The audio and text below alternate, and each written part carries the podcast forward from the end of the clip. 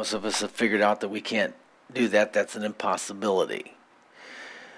He hasn't completely fixed the problem, but he's at least cleaned up the area of helping those who love him to grow and to mature and to really get free from the curse. It's not a complete deliverance, but it's sufficient and substantial. And that's important for us to understand. He knows that we're still going to err, we still don't uh, have a complete um, handle on crucifying the old nature, and yet his provision is sufficient for that. And what's, as any parent would see it, when you do something for your children, and then somehow they want to add to it or take away from it, it's it's it's somewhat insulting. You've you've gone to the extent you've thought through what the needs of the the family are, the needs of the children, and you've you've gone to great lengths to provide that and give it to your children, and then they either ignore it or don't appreciate it or try to add to it. Nothing is more frustrating as a parent. And so if you want to pull that into the spiritual realm, could you imagine, you know, God having done everything necessary to provide right standing and create the best possible environment for us to commune with Him, to walk with Him, and to be all that He intended us to be while we're still living in this cursed condition, and then we turn around and just, you know, try to add to it or do something in addition to that. And this is really sort of what uh, happens to us when we live a performance based life. When we approach God on the basis of works, it will be the most futile, frustrating thing that you can ever experience. In fact, is most people who who don't figure out that that's not the way to do it will actually just walk away. How many people I have heard raised in a legalistic atmosphere, raised in a legalistic church or whatever, just get to the point where I can't do this anymore. I'm not going to be hypocritical. And because that's really what you end up doing, you, you end up trying to fake it. You can't you can only fake it so long. And if you're a person of integrity and you're living after your conscience, you just you just throw your arms up in frustration. I can't do this anymore. And of course, that was sort of the purpose of the law, right? To bring us to the end, to show us that we were helpless and we couldn't do it. And so now you've got these Jewish people who it's been, you know, probably close to 30 years since Christ died on the cross. And there's been tremendous revival. I mean, you could how could you miss what happened in the first few years? Pentecost and the outpouring of God's Spirit, planting churches throughout the Roman Empire, the Gentiles, for goodness sake, coming to, to God. Whoa. I mean, and yet now there's the persecution that's happened throughout that period of time. And these people have aged, obviously. Uh, maybe they've had their properties taken. Maybe a lot of them um, lost their inheritance. Mom and dad didn't convert, they stayed in Judaism. And you're going to follow the way, you're going to leave, you're out. And now they're destitute. The people, of the powers that be, begin to control the guilds. We know that the first and second, or second and third century, there was a lot of poverty uh, in the church because uh, Christians didn't have control of the guilds. So you know, if you didn't go along and bow to Caesar and follow the the protocol, you weren't PC, you're out. And so we we have just this tremendous price that these young first century believers had to endure and they had to deal with. And so the writer here, which I believe to be Paul, in just a methodical, logical way, is just laying it down, ch- verse by verse, chapter by chapter. And this is the sort of the climax of his logical argument here. And his final verdict, if you will, on Old Testament worship. And uh, he has said this from chapter 8 on.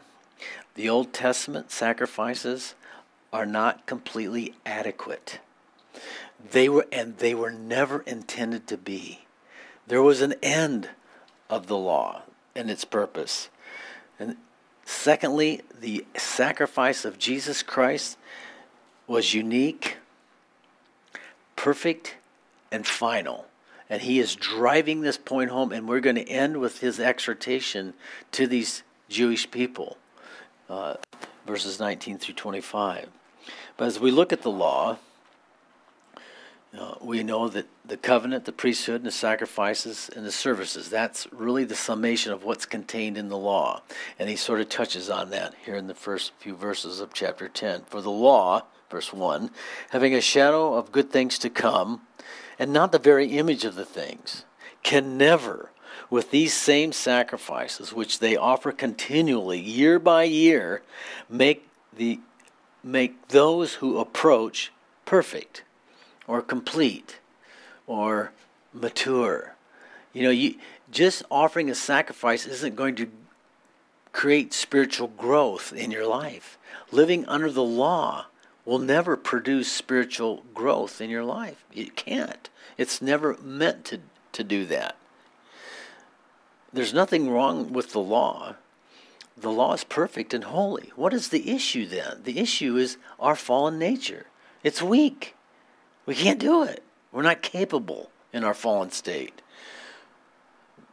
If they could have, verse 2, for they would have not ceased to have been offered. For the worshippers, once purified, would have no more consciousness of sins. But those sacrifices, there with those sacrifices, is a reminder of the sins every year. For it is not possible that the blood of bulls and goats could take away sins. Therefore, when he came into the world, he said, Sacrifice and offering you did not desire, but a body you've prepared for me. In burnt offerings and sacrifices for sin you had no pleasure. And then I said, Behold, I have come. In the volume of the book it is written of me, to do your will, O God. And previously saying, Sacrifice and off- offering, burnt offerings, offerings for sin, you did not desire, nor have pleasure in them, which are offered according to the law. Then he said, Behold, I have come to do your will, O God. He takes away the first that he may establish the second. And by that we have been sanctified through the offering of the body of Jesus once. For all is in italics. It's not there in the original. Once. Sufficient. So when you think about the law, as he's mentioned previously, uh, was a shadow the burnt offerings, uh, the peace offerings, the sin, the trespass offering, the co- offerings of consecration. And so you had this, if you uh, had this sort of order, I mean, they're not necessarily like this as you go through Leviticus in this order, but there was an order. And the first thing, you know, as you come in through the door, as we mentioned before, would be the brazen altar. So you, the first thing you do in the relationship with God is deal with sin uh, and the need for forgiveness. This is for sort of elementary reminder for all of us uh, of the basic elementary things. And so we realize there's a need for atonement. And following that, we would have the burnt offering there that's mentioned in Leviticus, which is absolute surrender. I am forgiven. I'm indebted to God uh, and and here I am. I'm surrendering my stubborn will to your will and surrendering my will. And then the grain offering, which is uh, the idea of loyal submission. God has expressed loyal love to me, this Hesed, and now all He asks in this Old Testament covenant, just do the same. I've got loyal love towards you. I have you my be- your best interest in mind. I want you to reciprocate that. That's really what that that is never going to change in our relationship with God. He loves us. He just wants us to love back. It's and it all starts with him, right? And that was captured there in the grain offering and then obviously the peace offering, the joy eh, and the enrichment and the satisfaction of having a relationship with God and that it's it's all good. There's no pretense, there's no faking it. It's I'm forgiven, I know it, I've surrendered, and there's a contentment and a peace that's beyond words. And this was really actually attainable in the Old Testament when those sacrifices were offered in faith. The issue, as said before, is that that's great, that's good, you're right with God. But it did not offer any power or give you any strength because you had to keep doing it over and over again. So, this is a pattern that we're to adapt in our walk with Christ, right?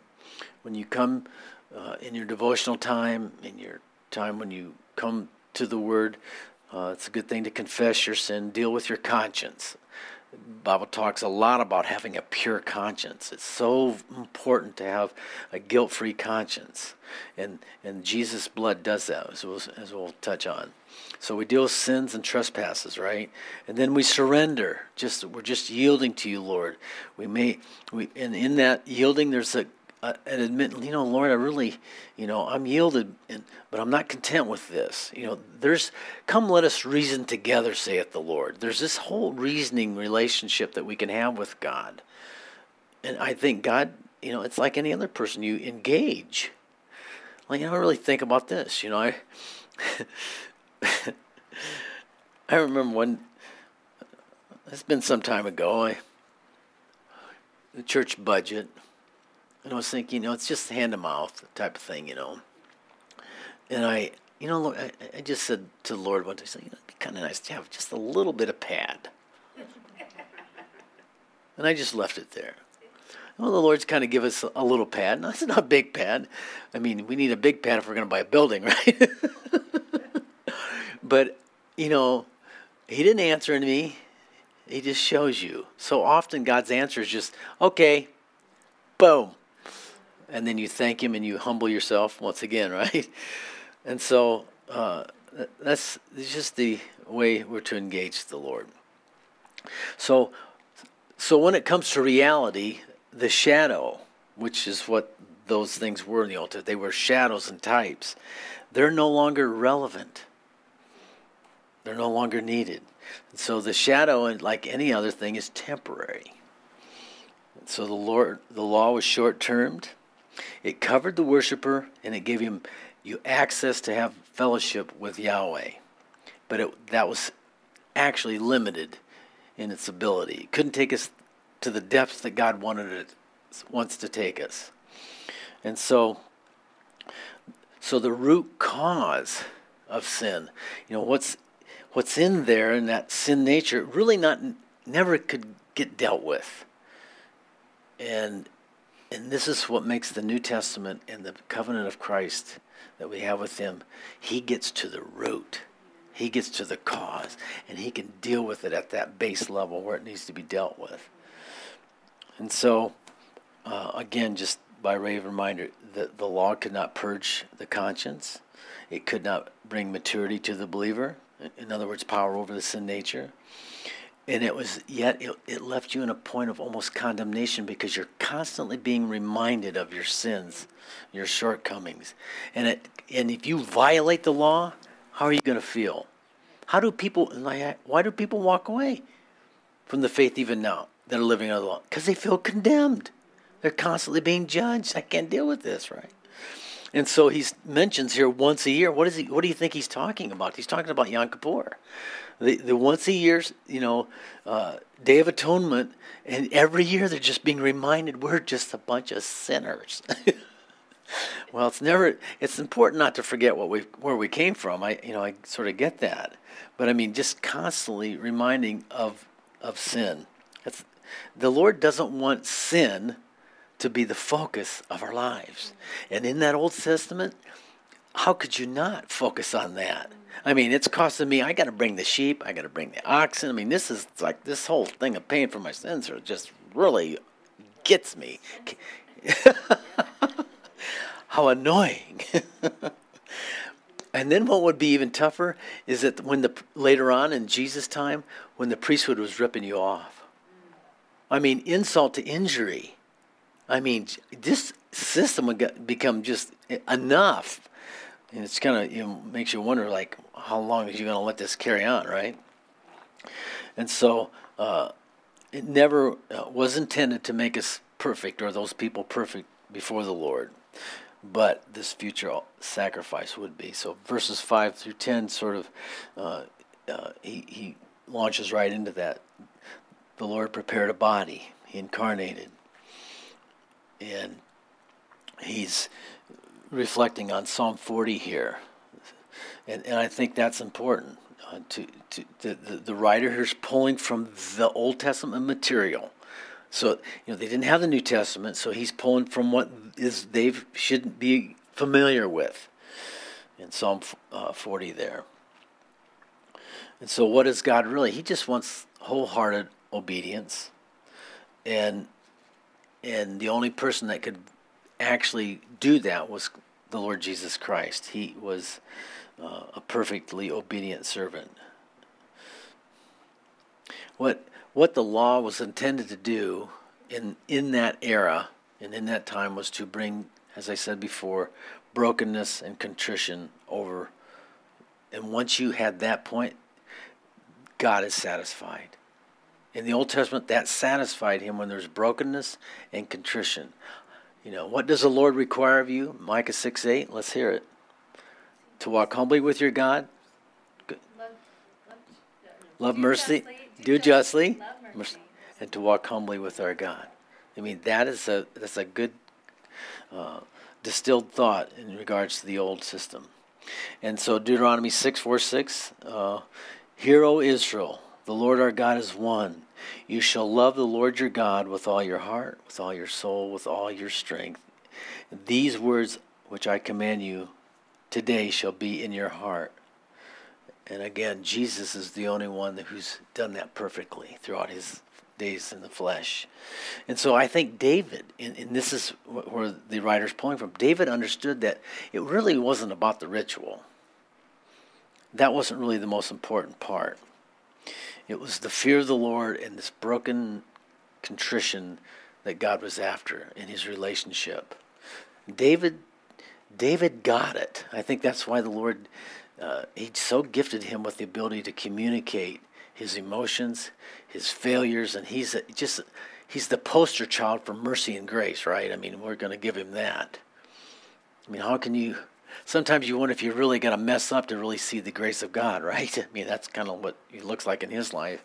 I mean, I'm going to bring Messiah through your line, you know, and then he really messed up, and you'd think naturally, well, we're done with you. You disqualified yourself. Well, not God. You confess and forsake, you're forgiven. Wow. Have, any, have you committed adultery? Have you murdered people? Can you be forgiven for that? Yeah. You know, don't forget there's always a there's always a stinger with sin. Nobody gets away from the consequences of sin to to, to 100% of, you know, he can temper the harvest, but he will there'll still be a bit of a, a reaping of what's been sown. So David's son raised himself up against him you did this in secret, well, your wives are going to be exposed for the whole nation to see. And there was corruption within his, you know, Absalom, Adonijah, his son later on. I mean, just, you know, he suffered. He suffered. But didn't change God's calling. They're, they're, they're irrevocable. They're not, God doesn't change his mind. He doesn't revoke what he's given. But you don't want to sin to experience grace, okay? That's the point here.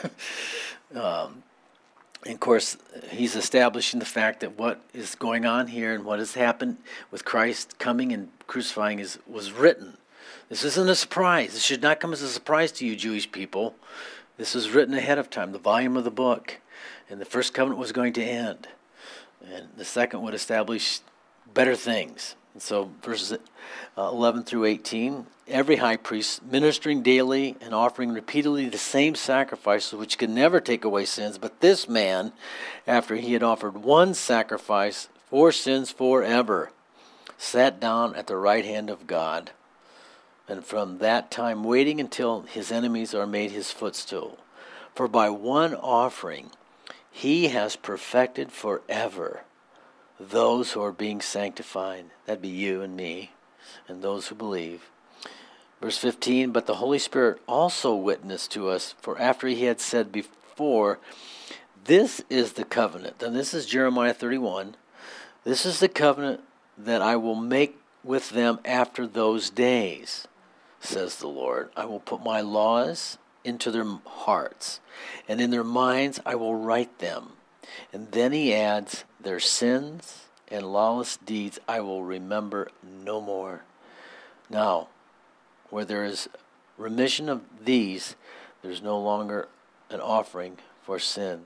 So you see the logic, his his the brilliance of this, just laying this down and showing them from their own scriptures the inadequacy of the law and the and the, the how much better a covenant that Jesus has established in offering Himself.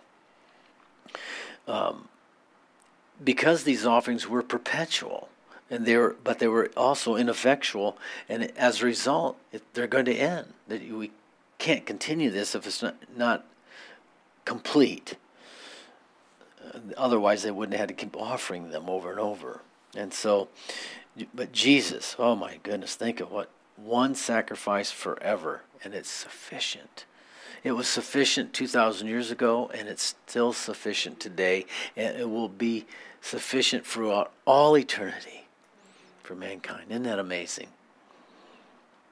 And he's no longer standing as the high priest going into the Holy of Holies once a year.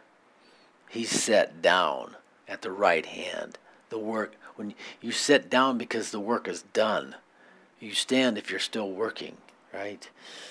And he perfects or brings to maturity and sanctifies the believer. Think of this, and this is if you're frustrated with someone and you think, man, what's wrong with these people? a little phrase that I picked up years ago, no doubt from the Holy Spirit, was God knows how to bring many sons and daughters to glory. They're in process. I wish they were a little bit further along, but they're not, so, right?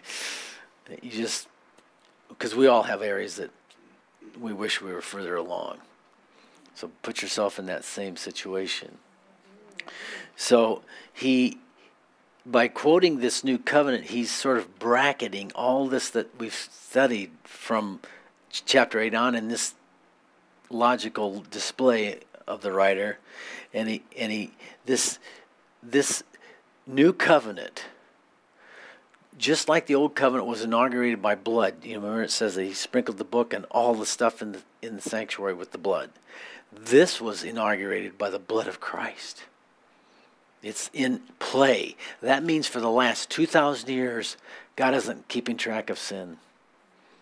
He's not keeping track of your sin. Hey, Lord, you remember that sin I did last week? What sin are you talking about? I can't remember. Now, we don't forget, right? He does. And he can do that. He's no longer holding it against us. And that's really a hard thing because sometimes we're reminded of our, our blunders. But as far, I mean, I've heard the Holy Spirit say this to me more than once it's under the blood. It's under. There's not one Christian, not one true believer that should live under any condemnation. Romans 6. There is no condemnation. There's no judgment for our sin. God does not judge us according to sin. There's there's there's a reaping and sowing if we're rebellious, even as believers. But God, as far as God is concerned, the sins are forgiven, and they're, they're He's no longer holding it against us. And so, as a result of that, He now leads into this.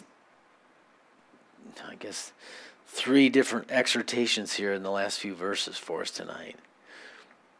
I think we have to really take this to heart. This is what he's driving at to, to his brothers and sisters. Therefore, you know, that's, that's the key word, right?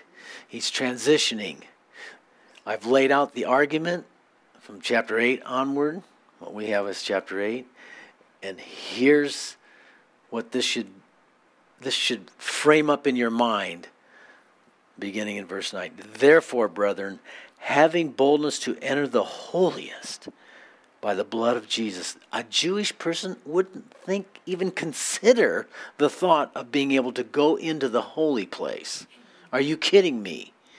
I mean, if the high priest wasn't sincere and sufficient in his offering of sin, he's a dead man. Anybody, anything that went into that sacred space would die. No, what? So when he's, I mean, this has got to just, this is just like in your face to these Jewish people. Having boldness. What does boldness mean here? Complete confidence. Well, I don't know if God wants me to do. No, there's none of that. He hung on the cross. He shed his blood. You better and we better have complete confidence in the finished work of Jesus. That is an affront to God to say that Jesus Christ's blood is not sufficient to cover my sins because my sins are so bad. You know, the devil lies to people about this. My mother had an experience with the Lord when she was younger, and she lived a very rough life because she was rebellious. And it wasn't until the end of her time, and you know, of course, you know, her youngest son gets radically saved, and you know, it's just, just don't take this Jesus stuff too far, right? well, I went too far. I actually became a pastor, right? And so she was in the last year of her life. At time didn't we didn't know that. It was about three months before she did pass, and she kind of knew, being a nurse, that things were breaking down. And she could the, her whole argument with me, and it wasn't really an argument, it was just her whole resistance was I've done so many things wrong. I just I just can't see how God could forgive me. And you know when you when you've sinned for 70 years, I get it. I mean sometimes because sin makes such a deep destructive impression upon us, it's hard to believe that in some accept the fact that it can be taken away. And and what really is amazing to us and for those of us who have walked with the Lord, he takes he does take it away if you ask him. Just please remove that. Just re just wash my mind. Just take those thoughts away. I don't want to think them again. Take away the shame, Lord, and all that.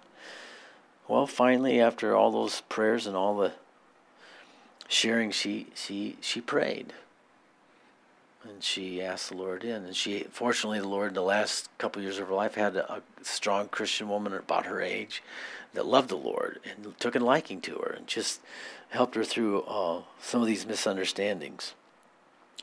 So it's an important thing to understand that we have confidence to come to the very throne room and that's what happens when we pray, when we covenant with Christ and we come close to the Lord. It's as though we're in the holy place, heavenly speaking, spiritually speaking, we're there. And it's and he says there in verse 20, by the new and living way. So so this is again convincing his readers. This is new, but it's alive. It's not the dead corpses of the animals anymore. This is a new and living way through the power of the Holy Spirit.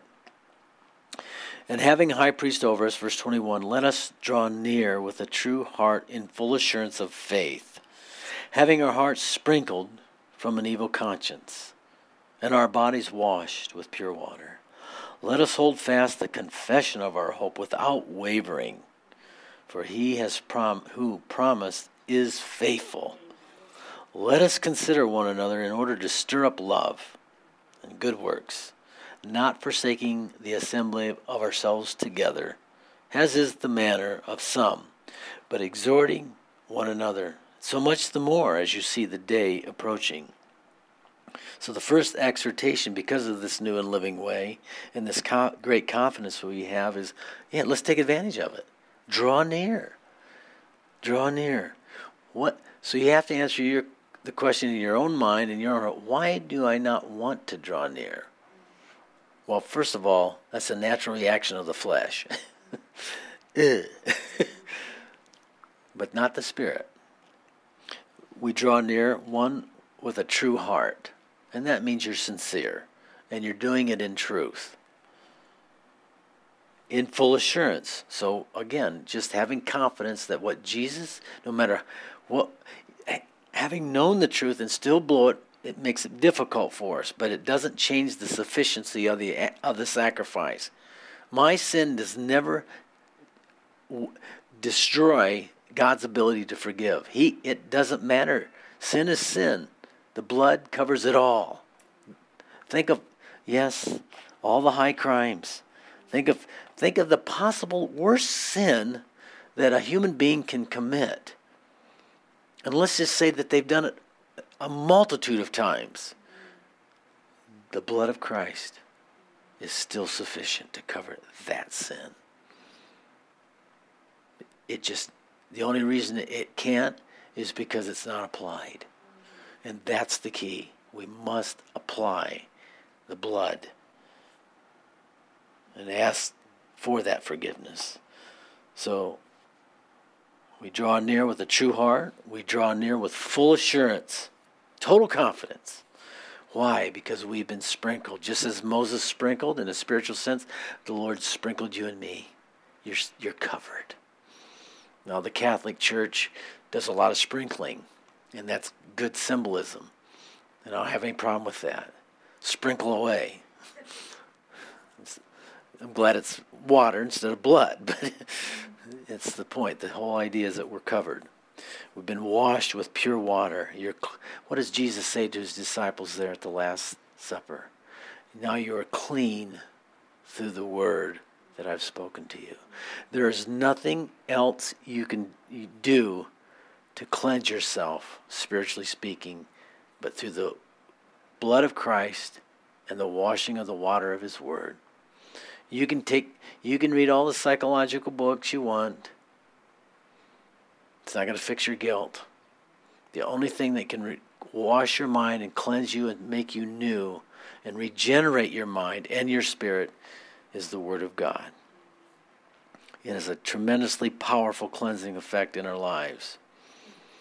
Number two, having done that, let us hold fast. You know, we say to people that are shaky or not very confident, get a grip. Come on, man, get a grip of your, get a hold of yourself, you know. Well, we don't want you to get a hold of yourself. We just want you to hold on to what God has said. Let us hold on to the hope, um, which means it's what you're worried about isn't quite there. But He's saying, by faith, you hope for what is there. You know it's there, but you've got to wait for it to become a reality. Let us hold on to and fast to that. The Bible talks about this throughout the, the epistle. Confidence in verse chapter 3 verse 6, commitment in chapter 3 verse 14, confession in verse chapter 4 verse 14. See, we do this without wavering. Well, uh, let's not be like the world. This is yes and amen. All right? That's the way the kingdom works. There are absolutes, and we stick to those. What's he mean we don't waver? It's just simply maintain confidence. I'm not going to be shaken by this. The lies of the enemy. Well, you know, you've crossed the line here and you've sinned away the day of grace. That's a lie. See, that's what my mom thought.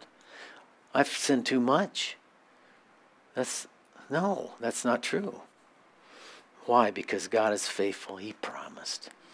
He's not going to change his. He's not going to make any exceptions for anyone. It's, everybody comes under the blood, and it works for everybody, and we're all required to have confidence in that. And then number three, let us consider. So what are we doing here? It's the drawing near. We're holding fast, and we're considering day to day our lives with each other. Stir up love well, I don't really need to come to church. Yeah, you can stay home, watch online, do all your Bible study all by your little self. Who's going to be there to provoke you to love? Who's there to love besides yourself, right? You're all by yourself. You know. it's a really it's really you know technology has become a two-edged sword in that, in that sense you know it can kind of you know it can it's led to so much isolation. It's not healthy. The last thing you want to be in a room by yourself with with a device right for a long period of time. I mean not a healthy activity. So you you need if you're going to consider one another it means you're going to have to be around one another. Should have implied there, right? Stir up love, stir up good works. I mean, going to the pastors' conference for me, you know, it's like, oh wow, man, it really, it, it's there's a built-in, unspoken exhortation. I need to step it up, man, in this area, in this area. It's really good. Going to church, like, ooh, why is that guy always so happy? Why is that person always smiling? What's that girl been? Is she, you know, whoa, you know, it, it's a it's a silent provocation. I want that joy in my life. I want to be happy too. What are they doing that I'm? Why am I not happy? You know, that's a provocation. It's kind of unspoken, but it's a good one. Not a, you know, avoid forsaking fellowship. Well, I've got good reasons for not going. You know, people don't really know what's going on in my life. No, I probably don't because you're not around enough. You're not, you're not sharing your life. You're just you're turned inward and you're selfish. That's being that's that's really blunt, isn't it? Sometimes I think I do think and I've said this before, I do believe in being candid with the Lord. I, I don't think you should beat around the bush about what you're thinking, your your disappointments, your praises, your what you're happy about, what you're sad about, what your concerns are. You might want to call them worries. You can tell God that. He's he's can he pretty much can handle anything we can bring to him, right? I think that's so important to just be right out there with it. And um, fellowship has a way of helping us um, stay balanced, you know, because sometimes we do overstep uh, our speech to one another. Sometimes we we might be, you know, like I ran into this guy, I hadn't seen him for almost 20 years. Anybody from the Northeast? one of the one of the things they like. Well, I bust your chops. so the first time I heard them, I'm like, wait, what do you mean, gonna smack me in the mouth? Wait, wait, wait, no, verbally speaking, you know, just if you step you step over the line, I'm gonna tell you, right? And they have no problem doing that. Is that is that like true?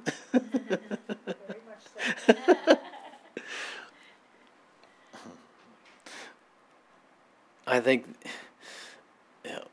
be you can you can overstep, you know. Uh, but if you're, you know, when the person, know, we kind of think our spouse oversteps, right? but you know, they're going to tell you because it's a familiarity, right? And it's okay, you know, like we get over it, and we begin to understand, like, okay, I, I okay, I get it. Uh, I'll, I'm not going to do that anymore. Or I apologize. That was a little harsh. And and and so that, but that's how love is worked out. That's how relationships work. Think about what's going on in our church and in this country. We're in a war. I've said that many times. We're in a war. It's not like what's going on in Ukraine per se. It's a psychological war. We're being traumatized by all the things that we've been been thrown at us the last couple years. It's traumatic. It's challenging, and yet through the sorrow and the pain and the loss that we've gone through as a church and, some of us as individuals, this war, just like the band of brothers, there's a bond. So God is using this to bond our lives. And if you think you, it's kind of like the guys who don't handle grieving well. Um, I remember going through that course, um, grief share, and a lot of good principles. and now my grandfather at the time had been gone for 40 years, but in going through that, it unearthed some stuff in my heart like, whoa, I did not know that I had like pushed that down. And I, and I've used this before. Paul Tripp said in that video, it's like, if you suppress your feelings and your grief, and you know play tough guy and suppress, suppress, and bury those, just be forewarned that there will be a resurrection of those feelings at some point in time. And when that resurrection takes place, you will not be in control. And so we see this play out in guys mostly because we don't cry, we're tough, you know, we suppress. But we see guys who do that months, weeks, sometimes maybe even years. They go off the rails and do something just so totally out of character, and we're like, "Whoa, where did that come from?" Well, he just had a resurrection that because he wasn't willing to face it or really work through it, the grief, the sorrow, the pain, or whatever. And so this is um, these are the things that are important that happen in an assembly of true believers. We are bound.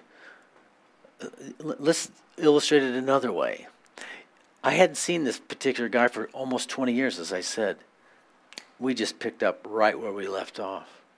How often do you do that with people that you haven't seen them for years and all of a sudden you're just there and you're talking again?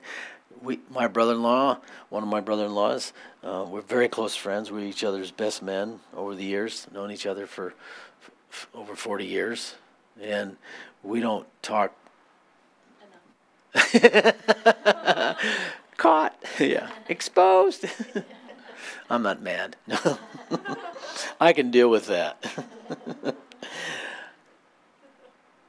but we just pick up right where we left. Hey, what's going on, man? And see, if you don't have that in your relationship with the church members, just pray about working on that. This is what needs to happen in our church. Just what it's about. We're, we really are a family. You might as well get used to it because we're going to be living together in heaven. So is this a, just like boot camp? Get used to it. Get used to the protocol. Get used to being real. Amen. Not forsaking the assembly of ourselves together as the manner of some is. We need to just pray for that tonight. Because I think we're headed for the next couple years. I think it's going to be a really rough ride for people in our country. I'm not trying to be doomsday about anything, but I mean, you just look at the writing is on the wall, and we got the inmates running the asylum. It's kind of scary, but I know God's in control. And I know he knows how to separate the righteous from the wicked when he measures out judgment, because that's what this is.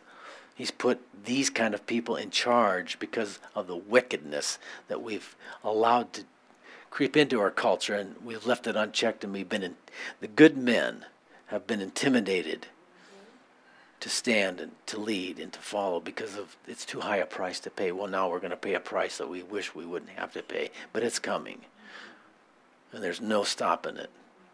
And hopefully we'll come to our senses and we'll repent and there'll be a, there will be a great awakening. Think about this for a moment. In the welsh revivals um, we think oh this went on for years you know and everybody was getting saved you know month after month week after you know realize that the, the intensity of that revival lasted just under a year but during that time 100000 people were saved so when God visits, it, it doesn't have to be a long, elongated revival. It will, but it will be intense. And and I think those of us who've taken the time to go down deep in our walk with the Lord, we're going to be the instruments that He uses to help the poor and the needy. Because it, like I said, it, it could get really ugly, and there's going to need to be some maturity in the church to handle what is coming. God help us. So let's pray. Let's pray for that whole verse 25. So much the more as you see the day, the day of the Lord's coming. He, Jesus is coming soon. I don't know about you, but I'm, I want to be waiting for him. I want to be ready for him. Father, thank you for the writer's exhortation here, not only to those people, but it speaks to us Thank you for speaking to us and reminding us, Lord, that we can we can draw near, Lord. You actually want us to with complete confidence and ask whatever we will and you'll grant all the things that you put in our hearts that is your will, you'll grant every one of those requests in your timing as we wait upon you. And so, Lord, as we pray tonight, Lord, show us how to pray for one another. Pray for our fellowship here, Lord, and pray for your blessings and your protection. In Jesus' name, amen.